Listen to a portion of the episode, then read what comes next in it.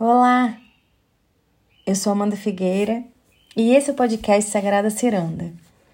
Nesse episódio de hoje eu trago uma breve reflexão sobre dois temas que eu acho que são muito importantes para a vida da gente, para que a gente tenha uma vida mais fluida, mais feliz. É a autoestima e o amor próprio. E aí trazendo aqui a perspectiva que embora eles tenham ideias muito parecidas, eles são conceitos diferentes. A autoestima, ela está falando de um sentimento sobre si, né? Sobre como a gente sente a gente mesmo. Estimar significa gostar. E aí, falando de autoestima, é gostar do jeito que a gente é, gostar de como se, se apresenta, com o pacote completo aceitar-se e gostar de si mesmo como a gente é, com as falhas, com todo o pacote que vem. Vale lembrar aqui que a autoestima, ela tem um ponto que é muito crucial, que ela tem a ver com o resultado dos nossos processos emocionais. Como que a gente viveu as experiências na nossa vida, mais do que como a gente viveu, como a gente processou certas experiências na nossa vida. Às vezes a gente vive uma situação onde a, a situação nem é exatamente aquilo que se processa, mas eu senti assim, processei assim, e às vezes cristalizo aquele sentimento, aquela sensação a partir dessa perspectiva, né, desse processamento emocional do, do que aquela experiência trouxe para mim. E isso traz para a gente uma, uma, uma, perspectiva de como que a gente se vê, como que a gente se enxerga, tanto positivo quanto negativamente, a partir do resultado desses processos emocionais. Então a autoestima vai passar por esse lugar de como eu, eu me sinto, né? Qual que é o sentimento que eu tenho sobre mim mesma, como que eu me vejo. Obviamente que quando eu falo aqui dos processos emocionais, é tudo que a gente viveu até hoje, né? Às vezes a forma como a gente foi educado, as palavras que a gente ouvia sobre a gente mesmo, as situações que a gente vivenciava, como que a gente processava tudo aquilo, né? Às vezes a gente pode falar de uma família que é muito exigente, né? Ou que tem um padrão de comparar e aí traz ali, né, esse lugar de como eu me eu processei essas emoções, esses sentimentos e como eu me vejo a partir de tudo que eu vivi né? Então ele é um processo construído ao decorrer da vida da gente. Já o amor próprio, ele fala de atitudes, né? Pensando assim, quando a gente ama um amigo, um familiar, um parceiro, uma parceira, é, existe um amor que traz esse lugar do incondicional, sendo incondicional assim, no sentido de aceitar aquela pessoa como ela é, né? Então, assim, a gente vai amar as pessoas que, que estão perto da gente, os nossos é, entes queridos, com o pacote completo mesmo, com os defeitos, com as qualidades. A gente não deixa de amar ninguém por aquele defeito. Obviamente, estou falando aqui né, de questões do dia a dia, né, da, né, da característica pessoal de cada um, nada absurdo, nada né, tóxico. Estou falando é que a gente ama com o pacote completo, né? E além desse amor, né, de amar as pessoas como elas são, quando a gente ama de verdade alguém, eu acho que vai para além disso. A gente quer também ver essas pessoas bem, com saúde, com sucesso, com felicidade, né? Então não é só amar as forças e as fraquezas, o pacote completo, é também esse querer bem. Então, por isso que trazendo aqui esse contraponto entre amor próprio e autoestima, é que nesse sentido o amor próprio ele vai além da autoestima, porque a autoestima fala desse sentimento sobre si mesmo. E o amor próprio, ele fala das atitudes que eu tenho para comigo mesmo. Então ele vai além desse sentir. Então, além de eu gostar de mim, eu preciso agir no sentido de cuidar de mim, de me querer bem. Então, escolhas saudáveis e conscientes, um caminho de uma vida fluida, de uma vida boa, de uma vida feliz, pensando e integrando a minha mente, o meu corpo, a minha espiritualidade, a minha carreira, a minha energia, a minha família, as minhas amizades, as minhas finanças, pensando nesse cuidado integral, né? Se eu me amo, eu cuido de mim, eu me quero bem, eu faço escolhas para o meu bem. Óbvio que falar aqui é muito mais fácil do que agir, né? Na prática. É um desafio diário. Porque os pratinhos, eles vão cair, né? Quando a gente fala aqui de várias vertentes da nossa vida, a gente sabe que a gente precisa estar atento a todas essas vertentes que eu trouxe, né? Então, assim, não é sempre, talvez é, quase nunca, a gente vai conseguir experimentar uma plenitude onde vai estar tá tudo estável e bem resolvido, né, e equilibrado.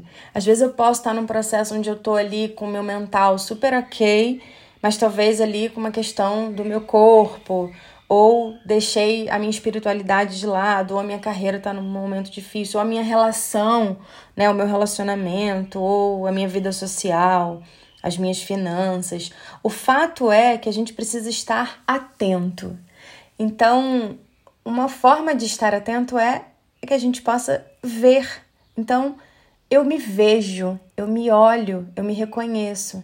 Então, eu consigo compreender, às vezes, esses pratinhos que estão caindo.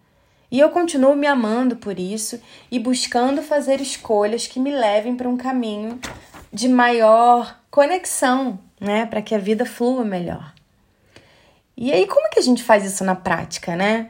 Então hoje eu quis trazer essa pílula para que a gente possa olhar, integrar essa autoestima com esse amor próprio e fazer isso acontecer na prática.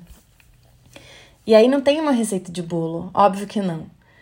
Eu acho que o primeiro ponto é esse ponto de estar atento, né? De estar é, olhando para isso. E acho que um ponto de muita valia é sempre o autoconhecimento.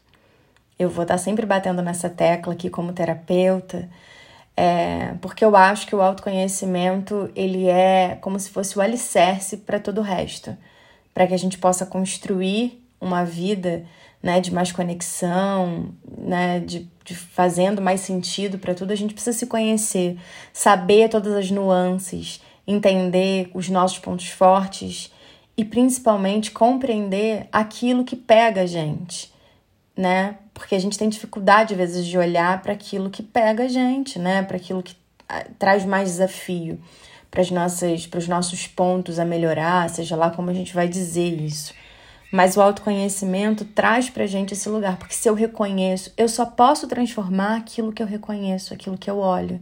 Então, se eu consigo olhar para aquilo, eu tenho mais chances de buscar estratégias para lidar com aquele desafio, né? Um segundo ponto que eu sempre acho importante de reforçar para todos nós que vivemos nessa sociedade que cultua né, a perfeição, a idealização, né? A vida não é o que acontece no nosso feed, né? A vida é aquilo que está acontecendo ali. E que só a gente sabe, só as pessoas mais íntimas sabem o que acontece. Então, a gente parar de buscar essa perfeição, essa vida ideal que não existe. Não existe.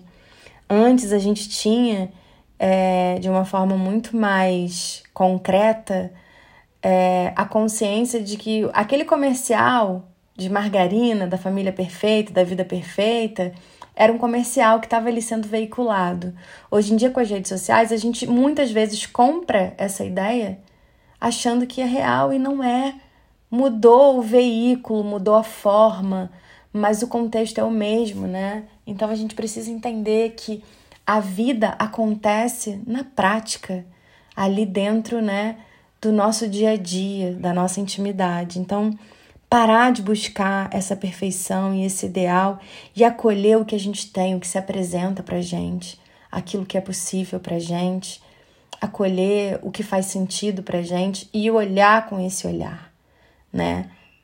Parar de buscar a lupa do vizinho e olhar mesmo pra gente com a, com a nossa verdade, né?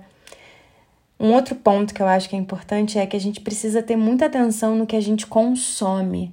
E aí eu tô falando desde de tudo, né? Do que a gente lê, do que a gente come, do que a gente compra, do que a gente escuta, do que a gente assiste.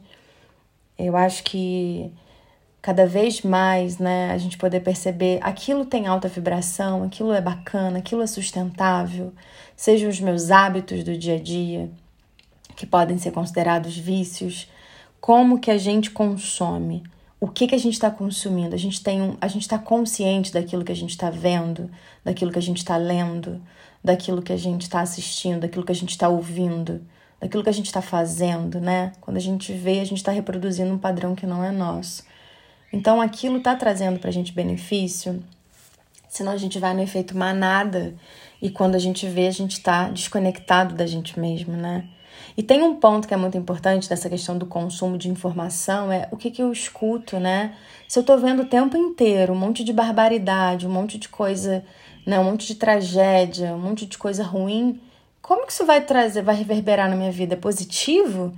Então eu preciso de verdade acessar essas informações? Ou eu posso buscar, e não é se alienar, é na verdade buscar uma forma mais fluida de estar no mundo, né? Já existem pesquisas que falam, né, o quanto essas reportagens, né, essas matérias tendenciosas que trazem ali essa essa realidade nua e crua muitas vezes ali três vezes, quatro vezes, cinco vezes, dez vezes no mesmo dia, aquilo ali baixa a vibração de qualquer pessoa. Então evitar, né, diminuir um pouco esse consumo de informação, entendendo o que é aquilo que vai fazer bem ou não pra gente. Um outro ponto é para de se comparar. Nós somos únicos, não dá para comparar. Não existe uma pessoa sequer igual a outra. Nem irmãos gêmeos idênticos são a mesma pessoa, são iguais. Então não dá para comparar, né, uma coisa com a outra. A gente precisa entender que a gente é único, a gente precisa entender o nosso lugar de indivíduo, o nosso lugar, né, de quem só a gente sabe quem a gente é e como é estar na nossa pele. Então, se comparar é um desserviço enorme. Um outro ponto que eu acho que é importante que nos ajuda nisso é que a gente possa escolher as nossas companhias, as pessoas que ressoam com a gente, que a gente possa encontrar relações fluidas que trazem para a gente benefício no sentido de troca justa, de relação de fluidez se tem uma relação que é mais tóxica, que tem com uma pessoa que você sente que você pisa em ovos ou que você se sente, né, pior, sai dessa, vai voltar para você. E um outro ponto que eu acho que é importante é esquece a opinião alheia. Se conecta com você. Olha para você. Ninguém sabe melhor de você mesmo do que você. Não existe terapeuta que vai saber melhor da vida de alguém do que você. Então, reconheça a sua autoridade e acolha você. Vá buscar o seu referencial, sendo você quem você é. É isso. Eu gostaria muito de ouvir depois e saber. Me manda aqui uma mensagem, me dizer que como essa pílula bateu para você e que você possa viver no seu dia a dia essa experiência do amor próprio e da autoestima cada vez mais reconhecendo quem você é, se aceitando e honrando tua totalidade. Arrou, até a próxima. Um beijo grande.